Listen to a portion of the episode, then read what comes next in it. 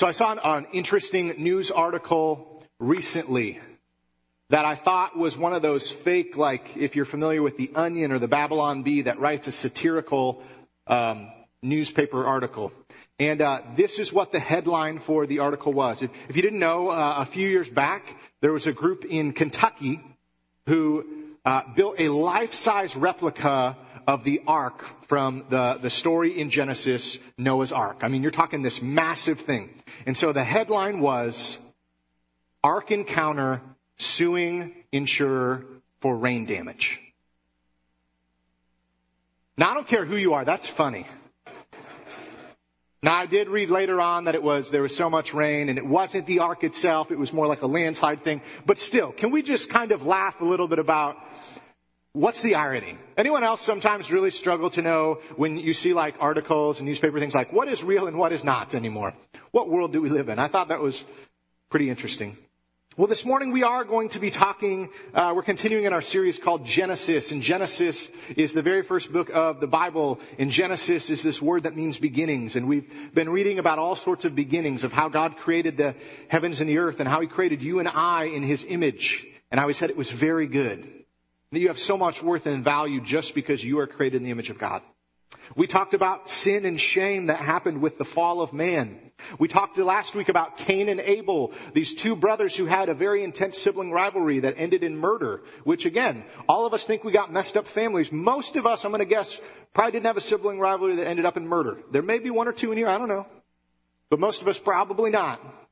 And so we're going to be continuing this story, and we're going to talk about this kind of popular story that even if you grew up in church, or didn't grow up in church, you've probably heard of called Noah's Ark. Now, I've got a bone to pick, okay? So let's just think about this for a second. Let's just imagine that you guys are some sort of like book company. You're like a, um, you know, you do like children's ministry things, uh, or, or, or, or, you're a teacher. Let me pitch you this idea on a, a great children's story, okay?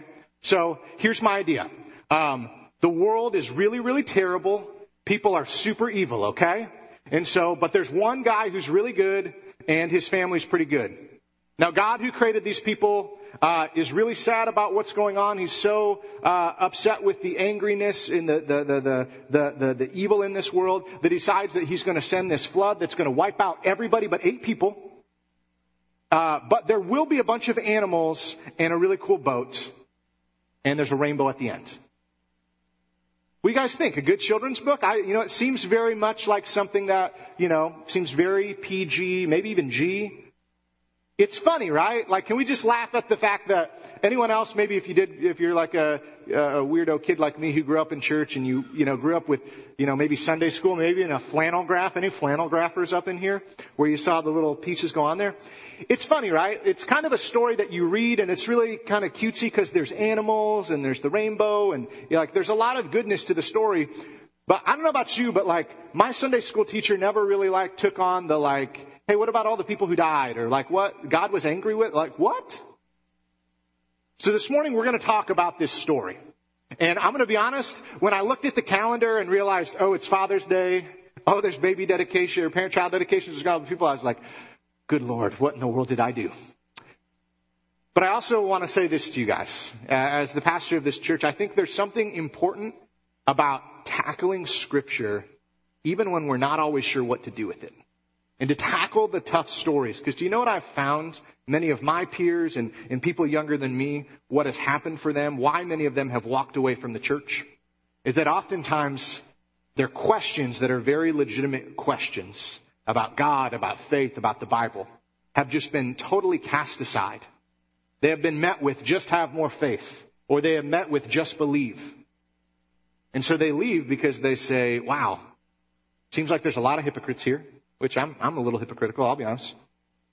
And it seems like no one actually wants to take on my questions. So this morning, here's what I want to do. I want to tell you kind of the overarching story of, of, of Noah, Noah's Ark, all that, and kind of work through some of these. We're going to talk about some of the parts that are kind of hard and, and how can we reconcile those as a God of love also um, destroyed half the earth. We're going to talk about some of the theories that could be there. And then towards the end, I want to give kind of four things for especially us dads in the room of the lessons that we can learn from the story of Noah. Sound good? Y'all with me? Alright, I need one more drink of coffee, okay? All right. So if you have a Bible this morning, you can open up to Noah or to Noah. Noah. There's not a book called Noah for the record. Let me get one more drink of coffee.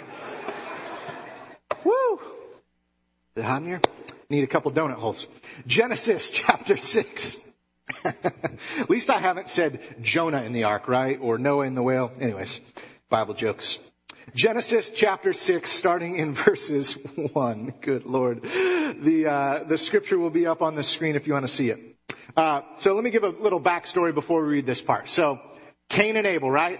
Cain kills his brother Abel out of this jealousy.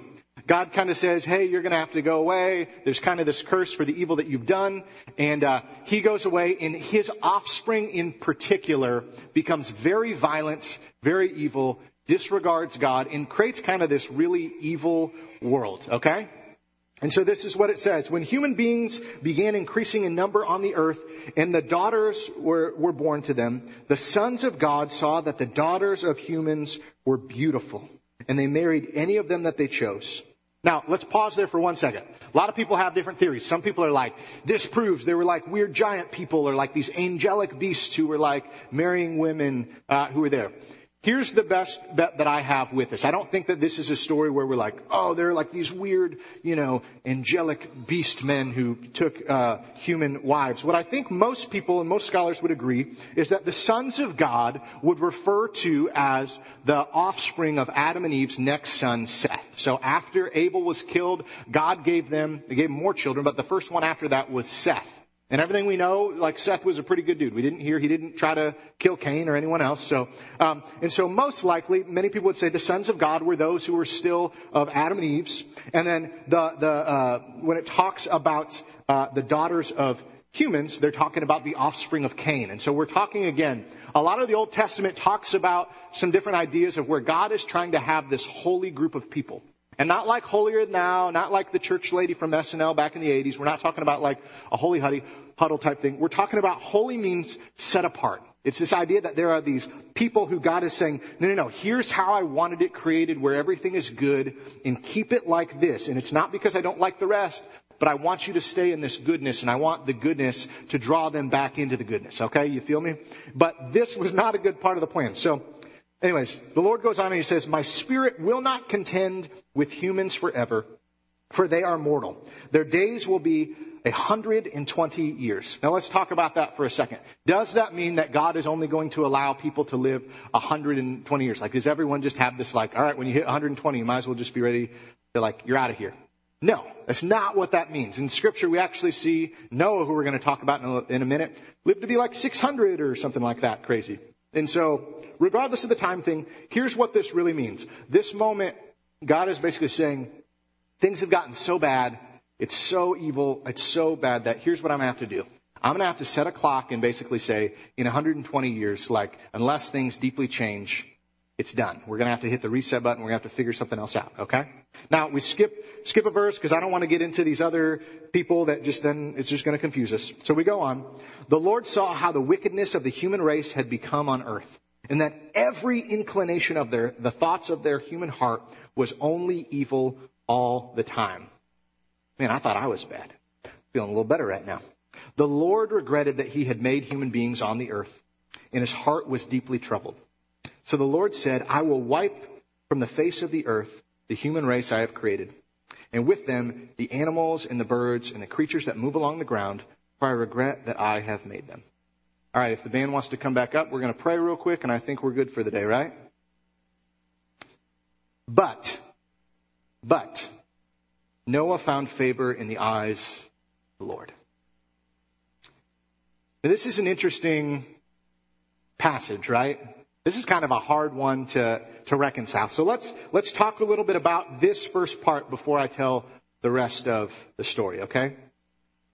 So how do we reconcile a God who elsewhere is known as the God of love? That God is love. How do we reconcile Him in Jesus to this same God? Now some people will try to say, well, obviously the Old Testament God, uh, Jesus changed his heart or did something different, or or maybe it's it's two different people, or or or all of this. And and, and here's here's what I've come to. God is the same from well, he never really had a beginning. He's always been. But God does not change. The God of the Old Testament is the same God that we find in the New Testament in the person of Jesus Christ. So what does this story tell us? What, what does this mean? Is God just mean and vengeful? Here's what I think it means. I think things were so bad that the God of all the universe felt like he had no other choice. Now, let's talk for a second about how we view God, okay? And go with me for a second, okay? Because we live in a time where we live in a Western culture where we are deeply influenced by things like the Enlightenment. We're deeply skeptical people. Like, let's be honest, we don't, we don't trust very much, right? Like, we even tr- struggle sometimes to trust in our marriages and our families and things of that nature. We are hardwired to not want to believe certain things. But you know what I found that's really interesting?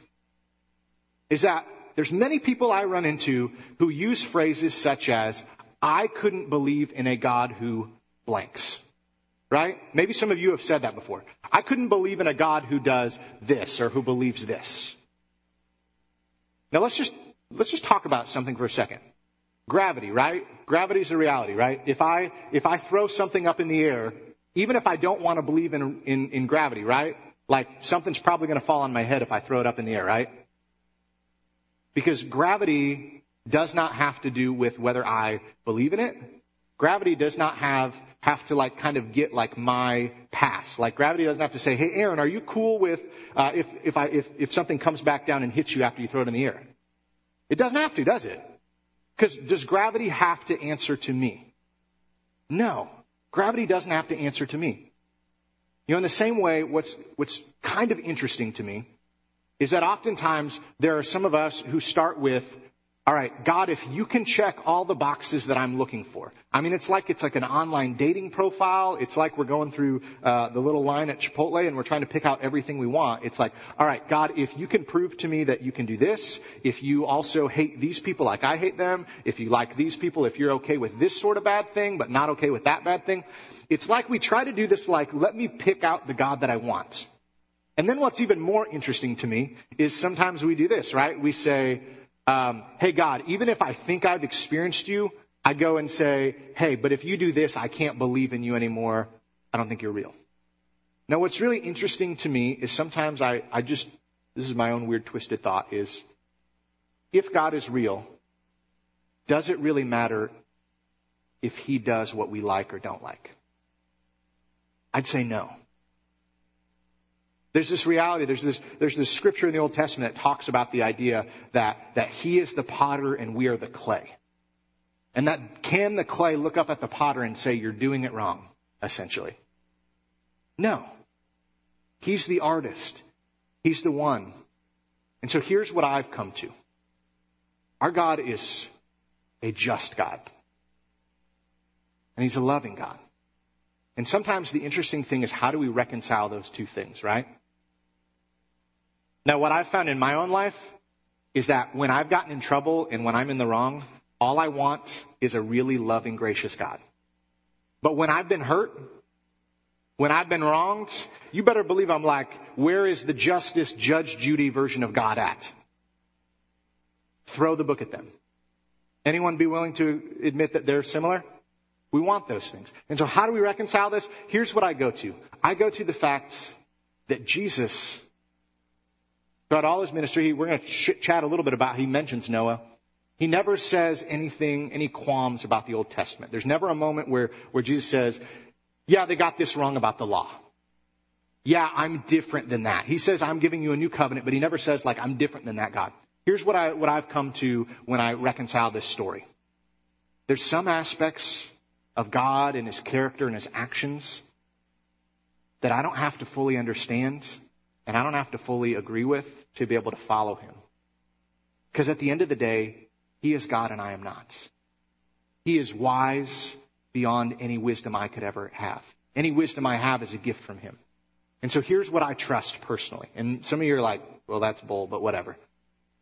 I buy into this idea that if God felt like the reset button was what had to happen, that if he felt like this world that he intended to be so good was so bad and the only way forward was to basically start over, then I trust that the God of all the universe who sent his son for me, I'm going to trust that he knew what he was doing. Now, there's lots of theories about what happened with this, right? There's some theories, and I'm, I'm going to throw out a couple theories of how people interpret this scripture, and then I'll tell you the rest of the story.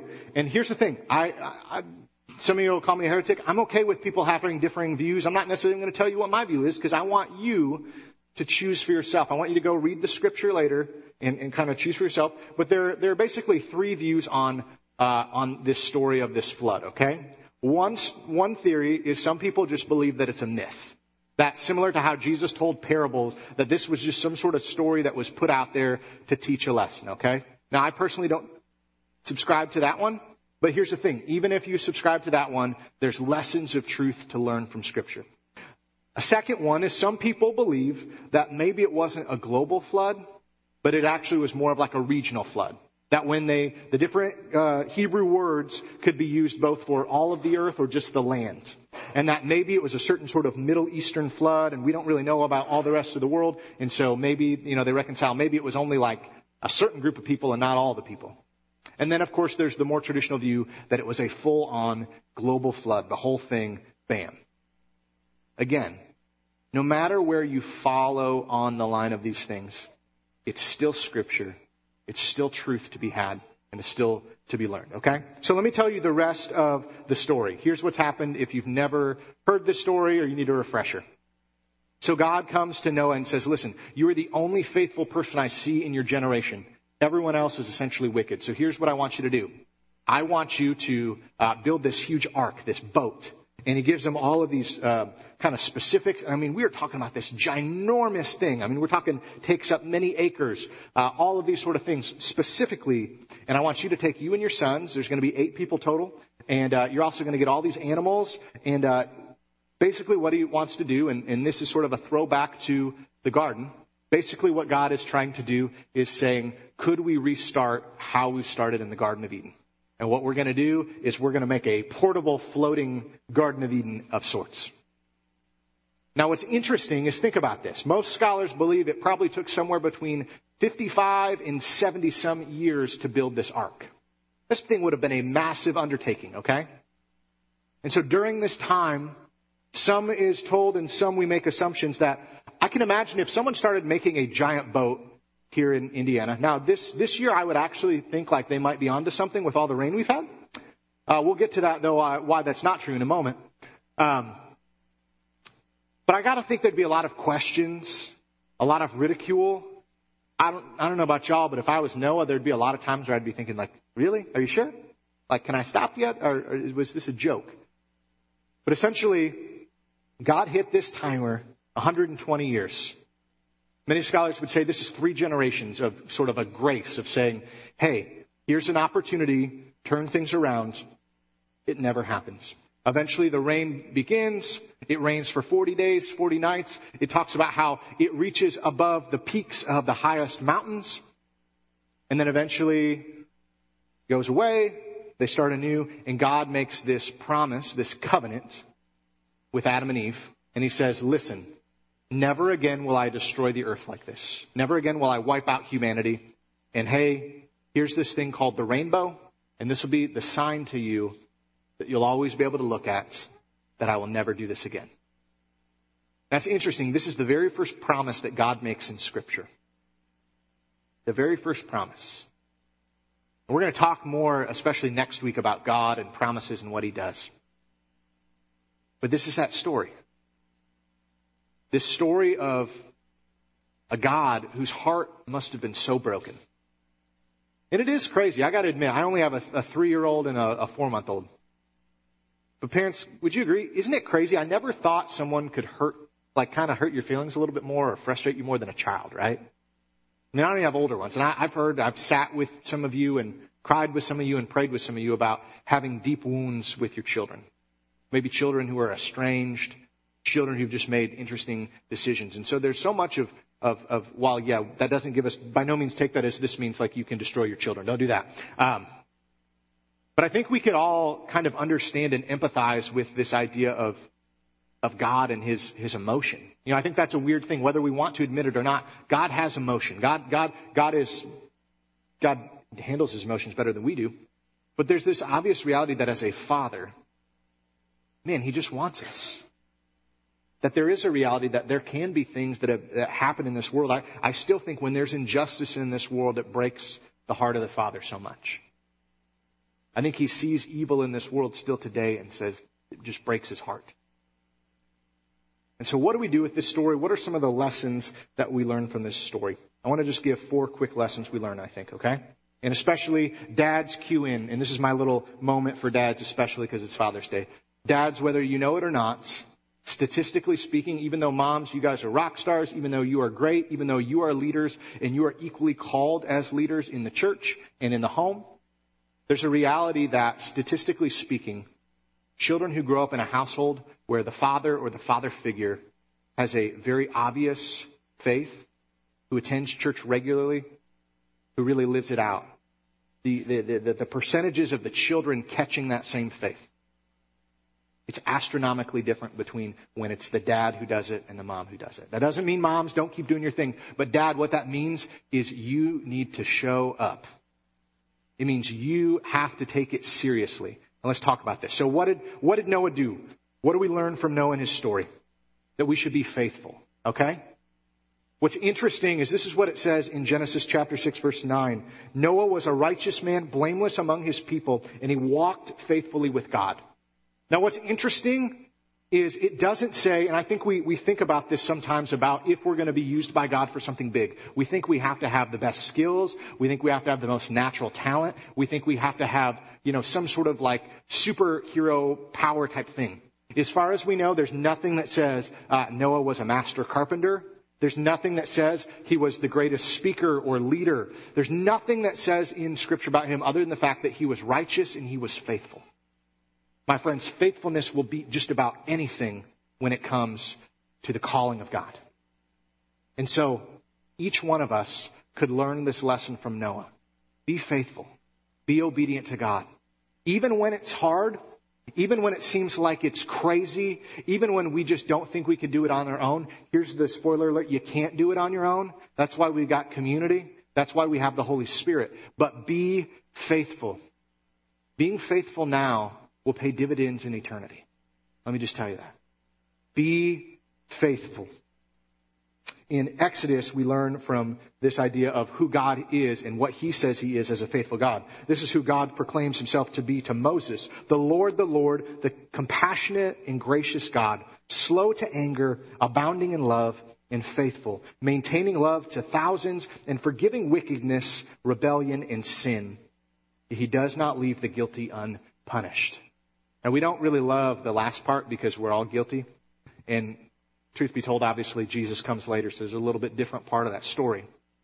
But here's what it tells us who God is. Our God is slow to anger and abounding in love. Even if we want to look at the story of Noah and the flood and we see an angry God or we see a mean God, the reality is God could have just, God doesn't have to have our permission to do things, right? Can I just be real? He doesn't have to have our permission. He doesn't have, have our blessing. But I think how compassionate, how gracious is it that he gave the 120 years and how gracious is it the fact that he still chose Noah? He chose his family. He easily could have just been like, you know what, forget this. Let's just wipe this off. I'm done with this. Could have walked away, cleaned his hands of it. Could have just restarted. Could have been like, listen, humans are done. Let me create some sort of alien like creatures and let's start over this way. But he didn't. Because he is slow to anger and he's abounding in love. And he forgives our wickedness, our sinfulness, our rebellion. And again, we don't like to talk about that because let's be honest, no one likes to think about how we're bad. I don't. I already know. But our God is gracious. He's compassionate. Here's the second thing we gotta learn. We should live differently. Or we should live in a holy way. Again, like I said before, holy means set apart. Can I just be real with you guys for a second? So many of us want to live a Christian life and look nothing like, we want to look just like the rest of the world. We don't want to be different. Noah is a great example. Now, here's the truth. Most of us, thankfully, are not going to get asked to build this large boat. Most of our being different is going to be a private matter. It's going to be the thoughts of our hearts. It's going to be the, the things that we do that aren't seen that pay dividends. But the reality is there's also things that are very public. And can I be honest with you all? We are losing battles in our families in our culture because we so much want to be like everyone else. And we're so afraid of being ridiculed or our children being ridiculed that we bend and say, you know what? My child, you can do whatever you want because I want you to choose your own faith. And don't get me wrong. It's a choice. It's a personal choice for everyone else. But did you know that you as a parent, you have been entrusted, remember we talked about that before, to train, to teach, to equip those children. And so guess what? I'm just going to go ahead and give you permission. You can tell them they can't wear something, that they can't hang out with a certain people, that they can't do certain things. You can take the control of setting your children up for success. Now this is an extreme view, but like, let's be honest. Can you imagine if Noah was like, listen guys, I don't know if you're really gonna wanna help build this ark. I don't know if you're really believing in this. So like, I'm gonna let you guys, if you wanna hang out with your other friends, that's cool. And, uh, like you can choose whether or not you wanna get on the boat or not.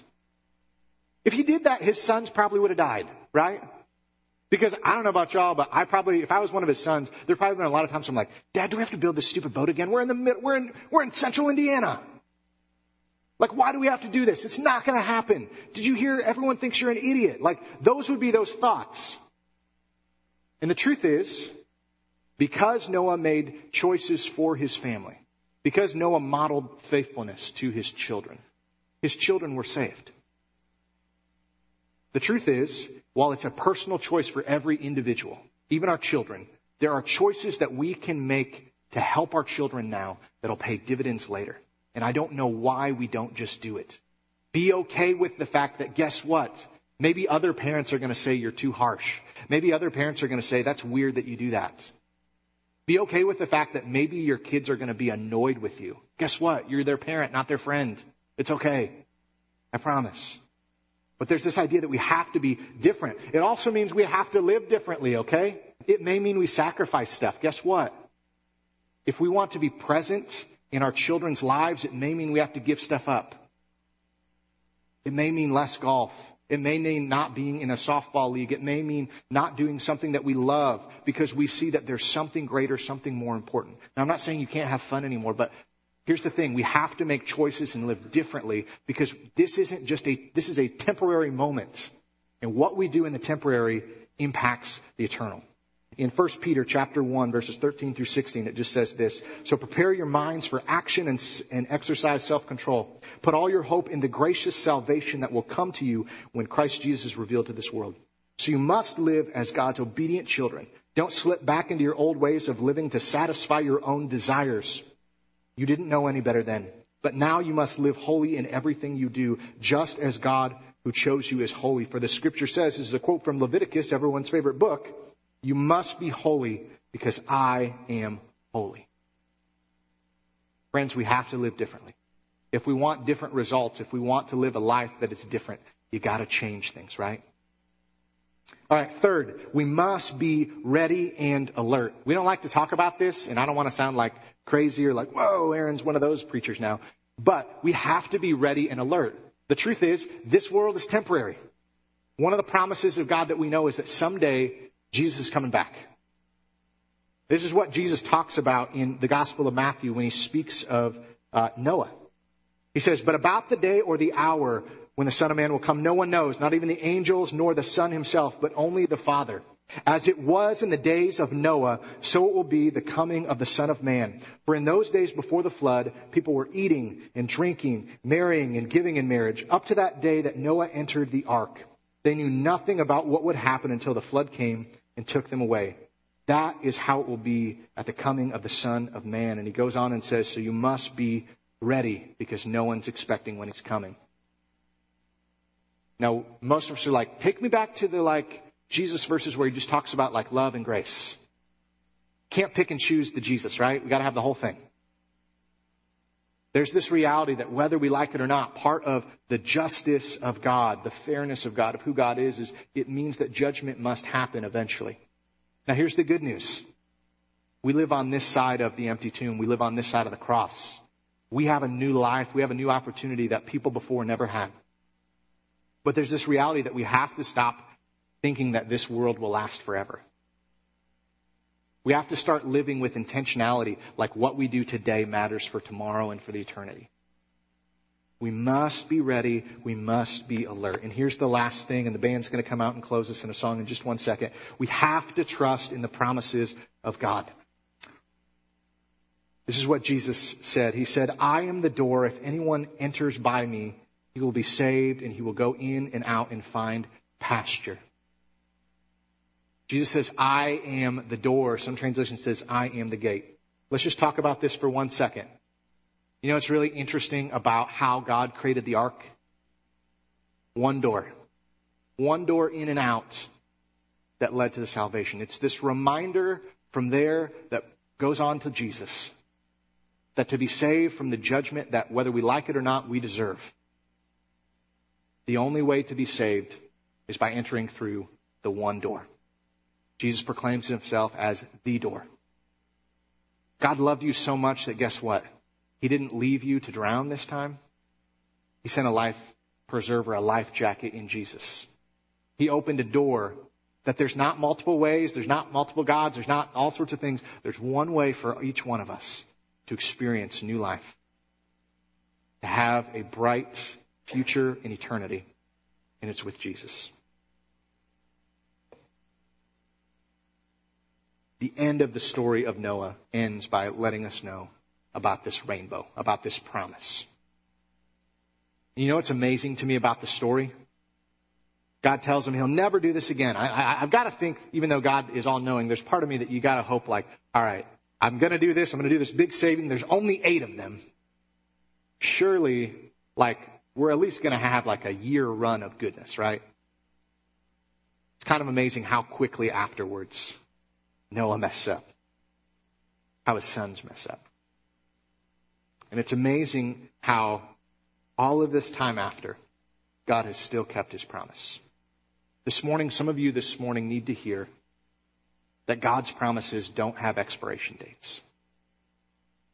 That the promises that he's given to forgive us, the promise of his son Jesus and new life, this side of, of eternity doesn't have an expiration date that there's not one of us in here who, who fits something where it's like, ah, sorry, we're too bad that we couldn't be saved. Ah, no, I, I want everyone to come be with me except for that one person. I want you to know this morning that if you feel that way, that that is a voice of the enemy. And that the name of Jesus Christ, who died for each and every one of us, you are loved. You are invited. You are welcome. And then it's amazing how, though at one point there was just a flood of judgment over the sin and wickedness, that when Jesus Christ came into this world, there was just a flood of mercy and grace. And that it's not something that we deserved. It's not something that we could earn, but it's a gift for each one of us to experience.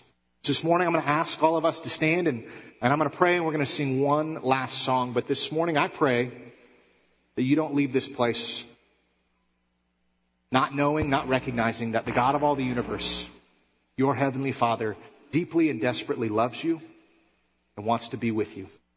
And he so hopes that you will enter through that one door, come home, sit at his table, and just allow him to embrace you. Let's pray. God, thank you for the fact that you are an amazing Father who deeply and desperately loves us.